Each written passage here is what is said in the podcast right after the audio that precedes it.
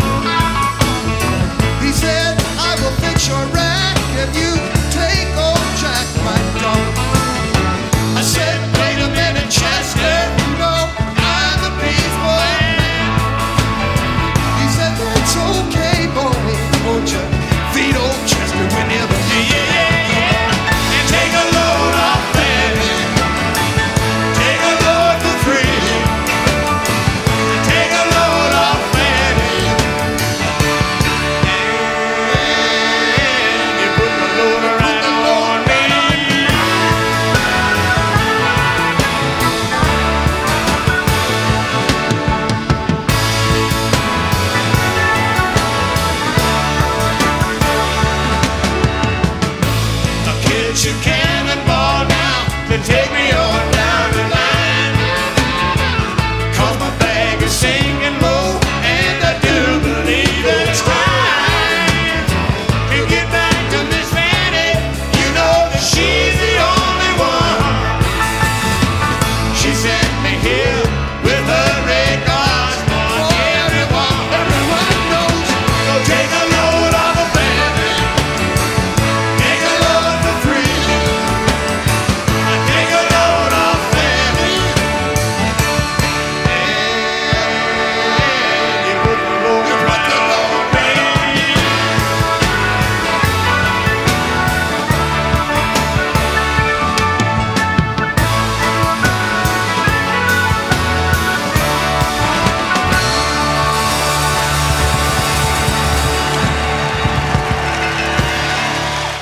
The Wait, peut-être l'un des titres les plus connus de The Band, ici interprété sur scène pendant le concert d'adieu légendaire que sera The Last Waltz. Et si j'ai choisi cette version live, c'est pour bien montrer que The Band, je pense que ça s'est un peu entendu, c'est la formation musicale qui est de très loin la plus attachée à la scène. Pour bien comprendre tout ça, on va s'arrêter quelques instants sur leurs origines. Tout commence à la fin des années 50, lorsque Levon Helm, un jeune musicien de l'Arkansas qui commençait à peine à faire ses preuves dans le sud des États-Unis, va rencontrer Ronnie Hawkins, une diva du rock absolument incroyable basée à Toronto.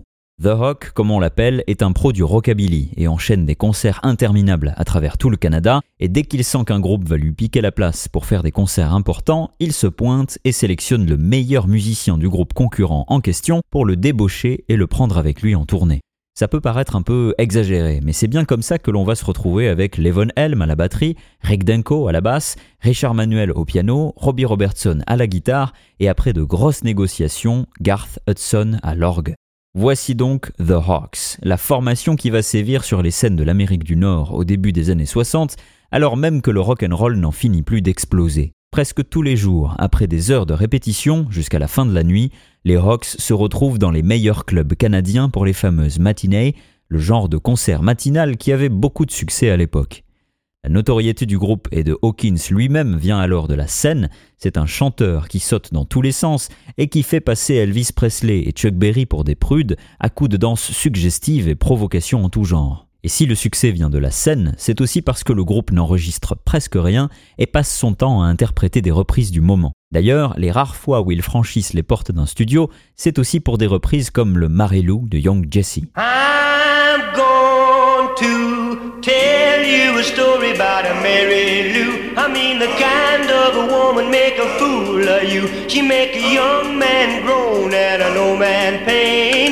Way she took my money was a crying shame. Mary Lou, Mary. She took my diamond ring. Oh, Mary Lou, Mary She took my watch and chain. Mary. She took the keys to my Cadillac car. Jumped in my kitty and she drove afar. Left me stranded in a Kalamazoo. Making her a fortune off a fool like you. She got her a rich man, had a dozen kids. Drove that cat until he flipped his lid. She took my diamond ring. She took my watch and chain. She took the keys to my Cadillac car. Jumped in my kitty and she drove afar.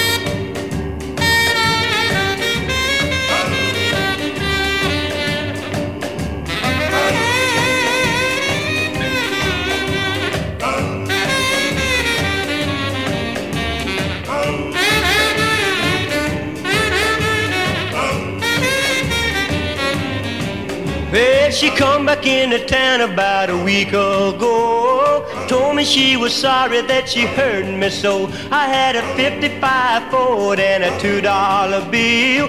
Way she took that, man, it gave me a chill. She took my diamond ring. She took my watch and chain. She took the keys to my Cadillac car.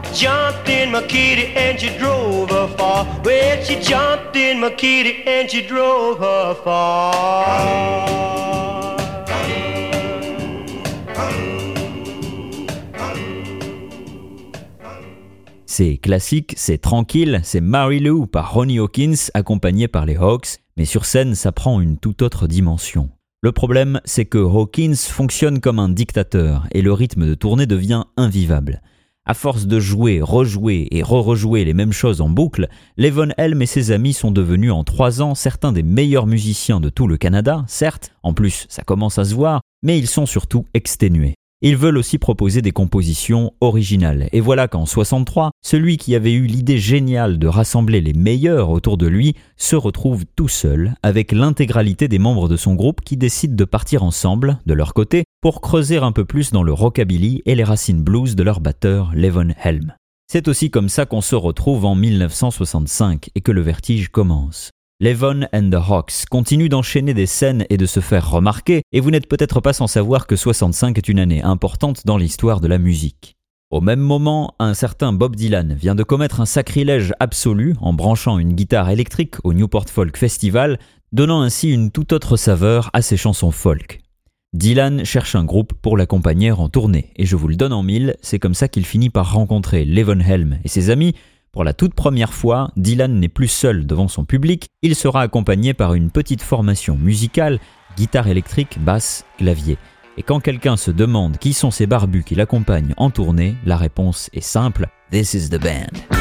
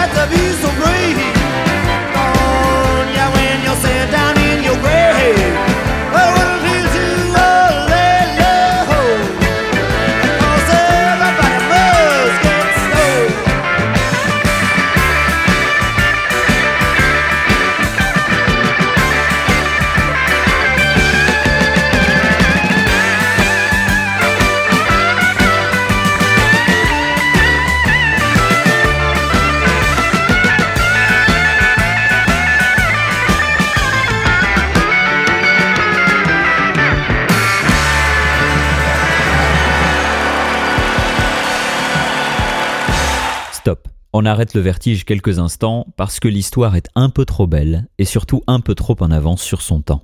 C'est rigolo aujourd'hui d'entendre des choses comme en 65, Dylan a énervé tout le monde dans un festival parce qu'il avait une guitare électrique. Mais non seulement ça n'est pas du tout exagéré, mais ça n'est surtout presque rien à côté du cataclysme que ça a vraiment entraîné pendant l'année suivante. Imaginez une tournée entière, des salles immenses pleines à craquer, où une grande majorité du public hurle sa haine sur Dylan et ses musiciens. Les insultes, les crachats, les menaces, tout y est, et Levon tiendra à peine quelques mois avant de tout laisser tomber et de repartir dans le sud pour travailler près de chez ses parents. Oui, vous venez d'écouter une superbe interprétation de Rainy Day Women par Bob Dylan et The Band, mais c'était en 1974, soit près de dix ans plus tard. Et le comble, c'est que c'est un extrait du premier album live de Dylan, sorti la même année, et que c'est le troisième album le plus vendu aux États-Unis cette année-là. C'est vous dire si cette association avait du succès dans les années 70. Mais en 1965 et 66, Dylan et un groupe, c'était beaucoup, mais alors beaucoup trop tôt pour ne pas se faire dans la douleur. On est alors 5 ans avant le festival de Woodstock, et à l'époque, 5 ans en musique, c'est une éternité. Et quitte à s'enfoncer dans le vertige, si j'évoque Woodstock, ça n'est pas pour rien. Dès lors que la tempête se calme à la fin des années 60, Dylan part s'installer dans la région de Woodstock, justement, au nord de New York, et il invite ses amis de The Band à faire de même, histoire de jouer un peu de musique de temps en temps. Mais ce ne sont pas les seuls à être séduits par l'idée, et dès lors que le bouche à oreille a commencé, c'est un pan entier du paysage musical de l'époque qui se déplace dans la région, avec des musiciens par dizaines, et d'après Levon qui finit par les rejoindre, l'ambiance y était incroyable. Les jams s'enchaînent, et dans le sous-sol d'une grande maison rose, Denko, Robertson, Manuel, Hudson et Helm vont accompagner Dylan pour ce qui deviendra les Basement Tapes. Voici un extrait Don't You Tell Henry.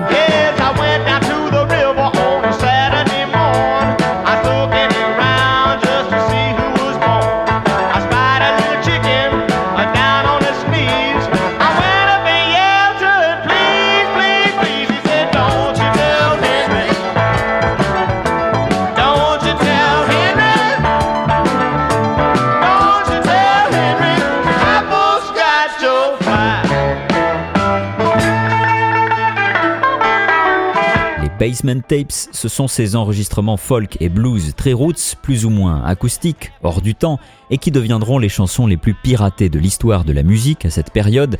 Dites-vous bien qu'à l'époque, un pirate, c'est un gars qui cache des vinyles 33 tours maison dans son impair, c'est dire. À côté de ça, ceux qui ne s'appellent plus seulement The Band pour rigoler commencent à enregistrer leur compo original et en 1968, ils sortent un hommage à cette grosse maison rose où tout semble se passer, le tout avec la bénédiction de Dylan lui-même qui peindra la couverture de l'album Music from Big Pink.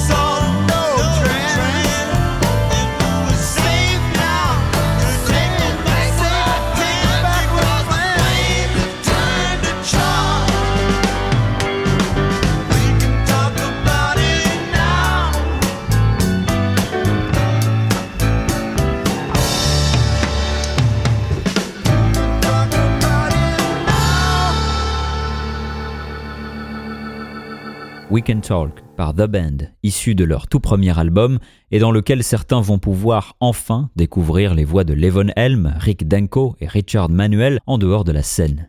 Et si vous voulez reprendre une dose de vertige, accrochez-vous au siège parce qu'on décolle. Le succès commercial sera plutôt au rendez-vous, aidé par le single The Wait qu'on a entendu tout à l'heure et qui sera repris dans le film Easy Rider sorti un an plus tard. Les critiques dans la presse sont unanimes et on découvre un groupe exceptionnel où on peine à isoler un leader ou quelqu'un de plus charismatique que les autres, les trois voix sont toutes incroyables pour des raisons différentes. Robbie Robertson est un des plus grands guitaristes de sa génération.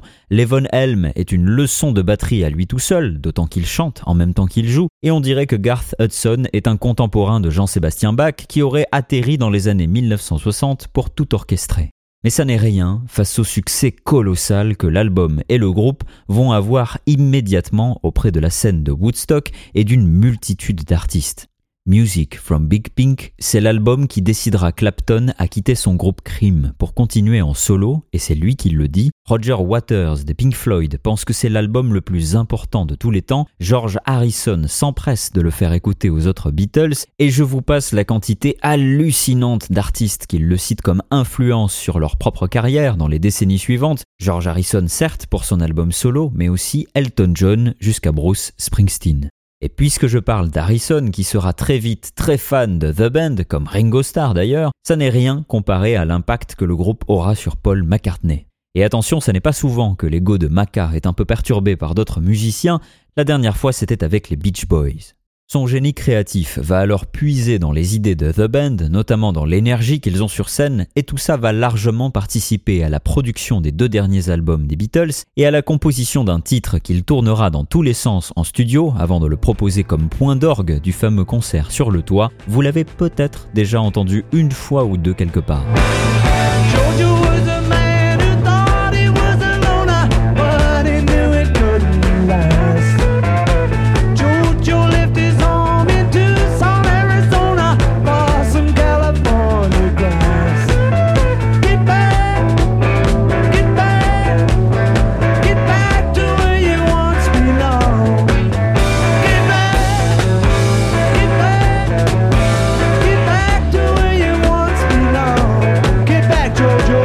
Get Back des Beatles aura été particulièrement influencé par Music from Big Pink et la musique de The Band en général, avec les roulements sur la batterie, ce mélange unique des claviers et cette ambiance blues qui donne l'impression qu'on écoute quatre gars au fin fond de la Louisiane. L'ironie du sort, c'est qu'il s'agit ici d'un extrait de ce qui sera le tout dernier concert des Beatles et que l'autre dernier concert légendaire qu'on associe presque de façon tragique à son groupe, c'est bien sûr celui de The Band, justement, mais ça on n'y est pas encore. Pour l'instant, on est toujours en 1969, alors que des amis audiophiles se disent que si tous les meilleurs musiciens du moment sont basés à Woodstock, pourquoi ne pas organiser un gros festival directement sur place? Parce que oui, au départ, le point central de ce qui deviendra le festival le plus célèbre de tous les temps, c'était un certain Bob Dylan, enfin célébré pour avoir participé à la naissance de tout un tas de dérivés de la folk, du blues et de bien d'autres choses. Le plan était tout simplement de le placer en tête d'affiche avec The Band et quelques groupes qui gravitaient autour d'eux.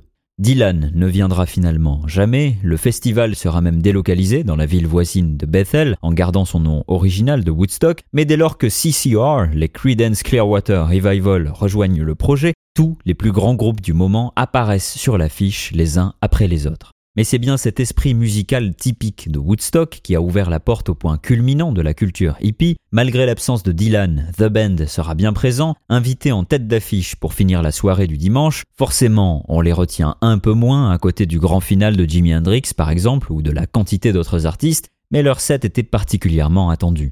Un mois plus tard, ils sortent un nouvel album éponyme, mais le meilleur opus arrive selon moi le 17 août 1970. Ça s'appelle Stage Fright et en voici un extrait, The Shape I'm In.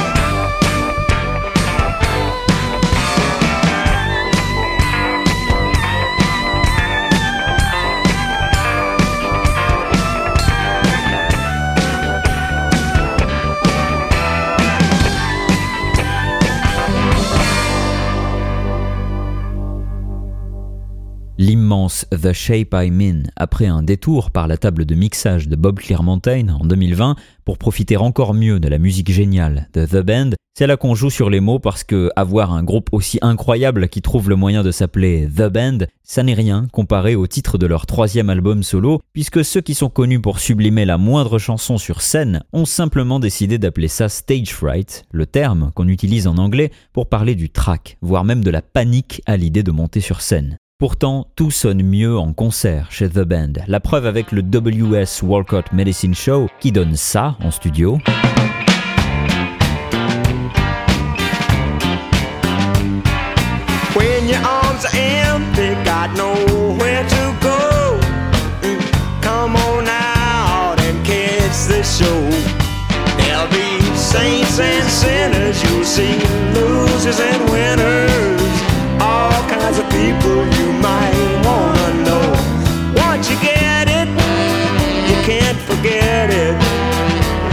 WS Walcott Medicine Show. You know he always holds it. C'est déjà très bien tenu, mais dès que vous les envoyez au Royal Albert Hall de Londres, ça devient une véritable explosion musicale dans tous les sens, et s'il y a un groupe à voir à l'époque, c'est bien The Band. Young faith healer, he's a woman stealer.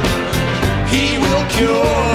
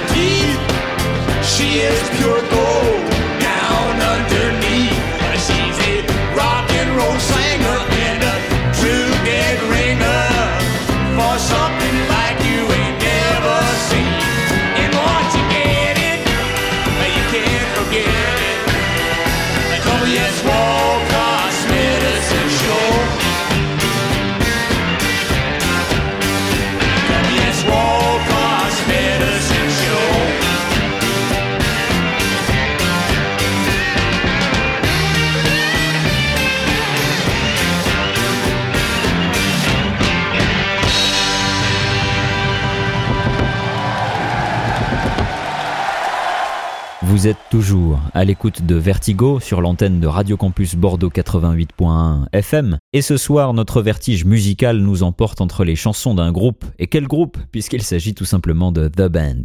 Si vous souhaitez nous réécouter, cette émission est disponible en podcast sur les pages SoundCloud et Spotify de Radio Campus Bordeaux. Et pour en savoir plus, il vous suffit de suivre notre page sur vos réseaux préférés. Vous devriez nous retrouver sous le nom de Vertigo. Time to Kill, Strawberry Wine, mais aussi les anciens titres des deux premiers albums, The Wait ou leur plus connu, outre-Atlantique, The Night They Drove All Dixie Down, tout devient incontournable dès lors que The Band joue sur scène, et comme Dylan, on commence à se passer des bootlegs et à attendre l'arrivée d'inédits sur la setlist, comme Don't Do It qui mettra des années avant d'apparaître sur un album. Pour ma part, si j'avais une machine à voyager dans le temps, je m'en irais en plein milieu du public londonien du Royal Albert Hall pour entendre Richard Manuel hurler Standing by your window in pain, mais ça tombe bien puisqu'on est dans Vertigo, alors partons écouter Across the Great Divide.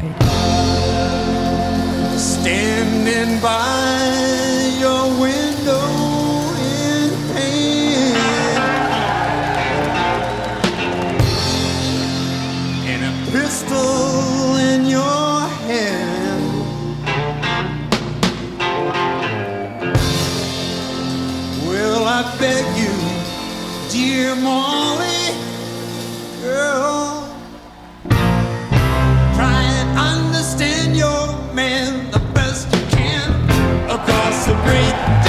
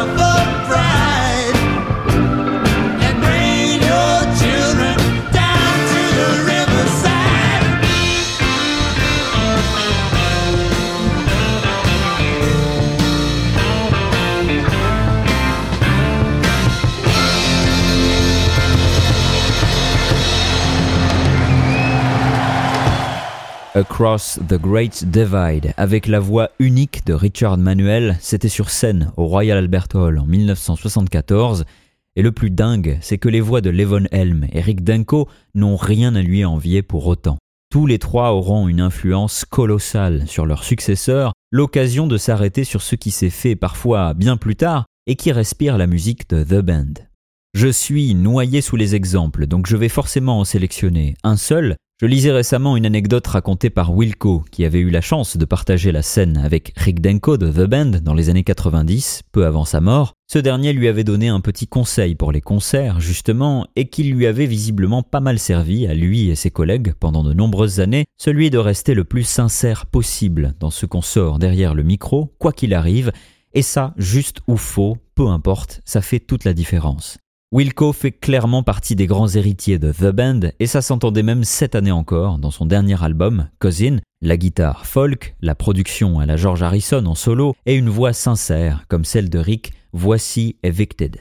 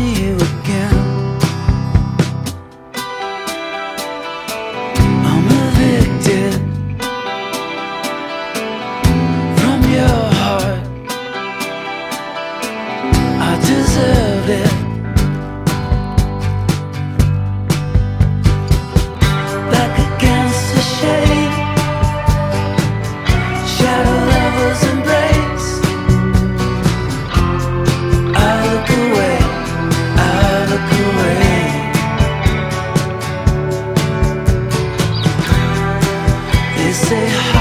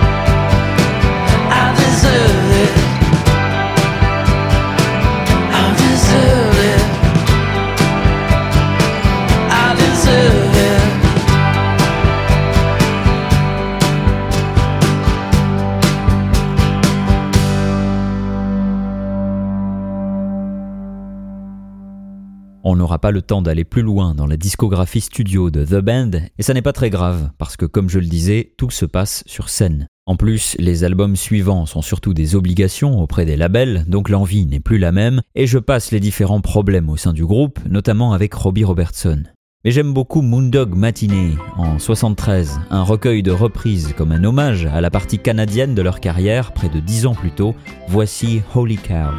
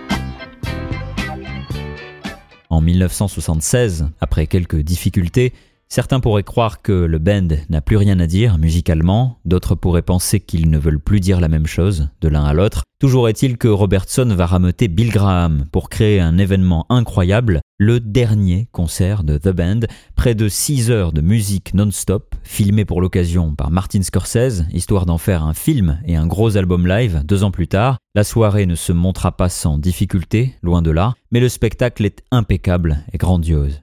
On y retrouve Ronnie Hawkins, Dr. John, Muddy Waters, Van Morrison, Paul Butterfield, Johnny Mitchell, Neil Young, Bob Dylan, Eric Clapton, Ringo Starr, Ronnie Wood et j'en passe. Tout le monde vient célébrer The Band, qui trouve en plus le moyen de ressortir tous ses plus beaux titres dans la meilleure des interprétations possibles en concert. C'est hallucinant et en voici la preuve par l'exemple avec Ophelia.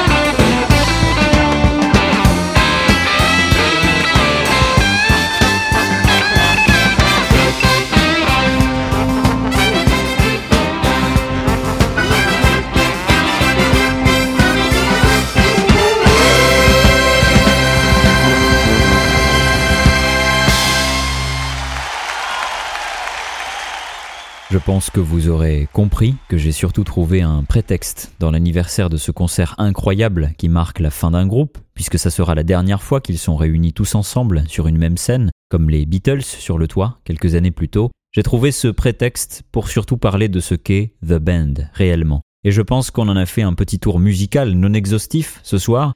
C'est nécessaire pour un groupe aussi peu et mal connu au final quand on voit l'étendue colossale de leur influence Après la dernière valse, on en retrouvera certains sur scène, chacun de leur côté, parfois à trois ou quatre, mais plus jamais tous ensemble, avant le suicide de Richard Manuel en 1986 et les morts successives de Rick Denko en 1999, Levon Helm en 2012 et Robbie Robertson en août 2023, laissant Garth Hudson dernier survivant de la formation originale. Alors pour finir cette émission ce soir, je vous propose de fermer les yeux et de vous laisser emporter quelque part entre le 24 et le 25 novembre 1976 au Winterland Ballroom de San Francisco. C'est Thanksgiving, en plein milieu de la nuit, et après avoir laissé place à quelques invités, The Band vient de remonter sur scène. On est aussi quelque part au Canada, puisqu'ils sont accompagnés de leurs compatriotes Johnny Mitchell et Neil Young au chœur pour interpréter l'un de leurs plus beaux titres qui rend hommage à leur pays et à ses populations autochtones, Arcadian Driftwood. J'espère que cet épisode vous a plu et vous a donné envie d'en savoir plus et surtout d'en écouter davantage au sujet de The Band. J'espère surtout vous retrouver prochainement pour un nouveau vertige musical. Voici un orchestre et Garth Hudson, Robbie Robertson, Levon Helm, Richard Manuel et Rick Denko pour la dernière fois. À bientôt.